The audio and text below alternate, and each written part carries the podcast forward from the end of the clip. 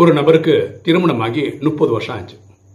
ஒரு நாள் அவரோட மனைவியும் சரி பசங்களும் சரி அவரை பார்த்து என்ன சொல்லிட்டாங்கன்னா நீங்கள் எங்களுக்கு என்ன பண்ணிட்டீங்க? அப்படின்னு கேட்டாங்க. இவருக்கு மனசு ஒடிஞ்சு போச்சு. பகவத்கீதை என்ன சொல்லுதுன்னா கடமையை செய் பலனை எதிர்பார்க்காதே.